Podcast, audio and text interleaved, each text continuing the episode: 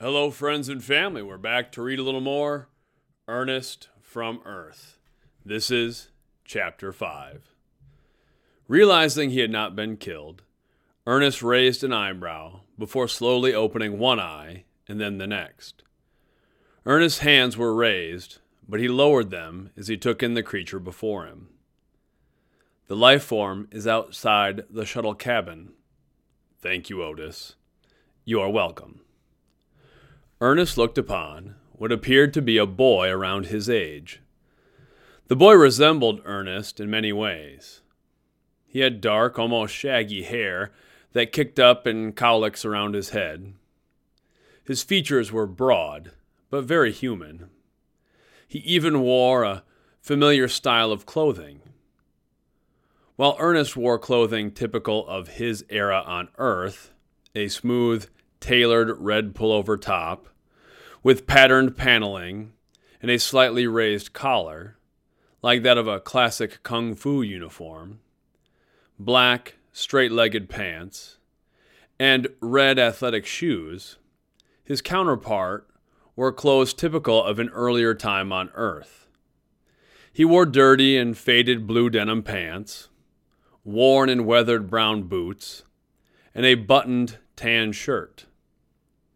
The boy was a bit shorter and stockier than Ernest, but he looked every part of the ordinary 12 or 13 year old earthling, all except for his red complexion. This inhabitant of Varen on Targ had red skin, and not the faint dark red hue that would occasionally filter into Ernest's tan cheeks during moments of embarrassment, but true red.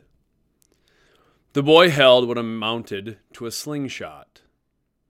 Earth children still played with slingshots and similarly simple toys in the 22nd century. Even though it was pointed at him, the sight of a familiar artifact was strangely comforting.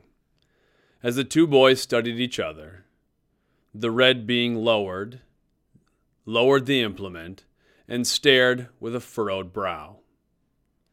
Ernest decided he must do something. He slowly raised one open hand in an attempt to reassure the boy of his peaceful intentions. While he maintained eye contact with his new encounter, Ernest's other hand searched the control panel for the button that would release the clear dome of the pod.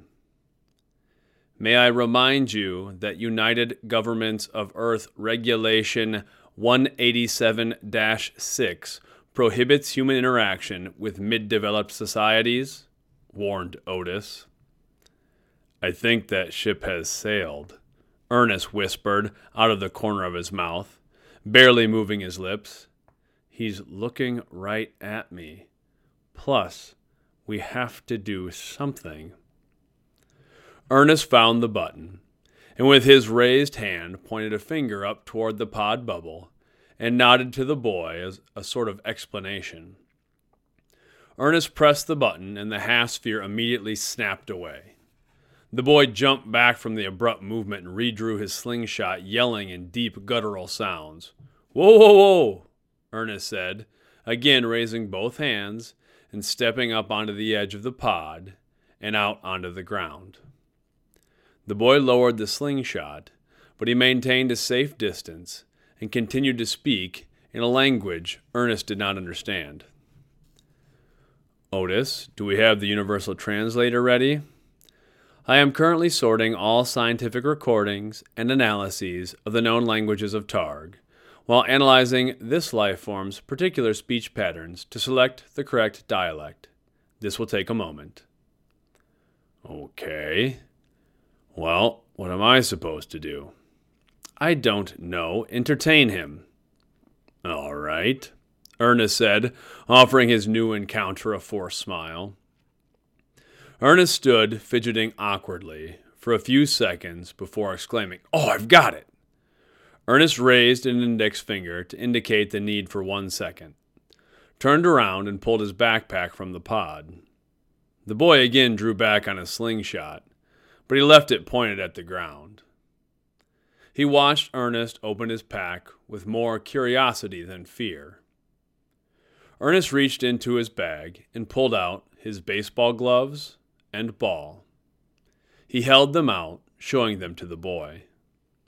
The red skinned resident of Targ leaned forward and squinted his eyes as he examined the gloves from a safe distance.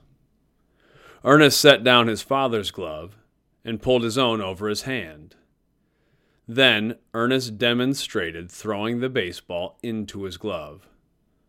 The boy took a step closer and looked on with apparent interest.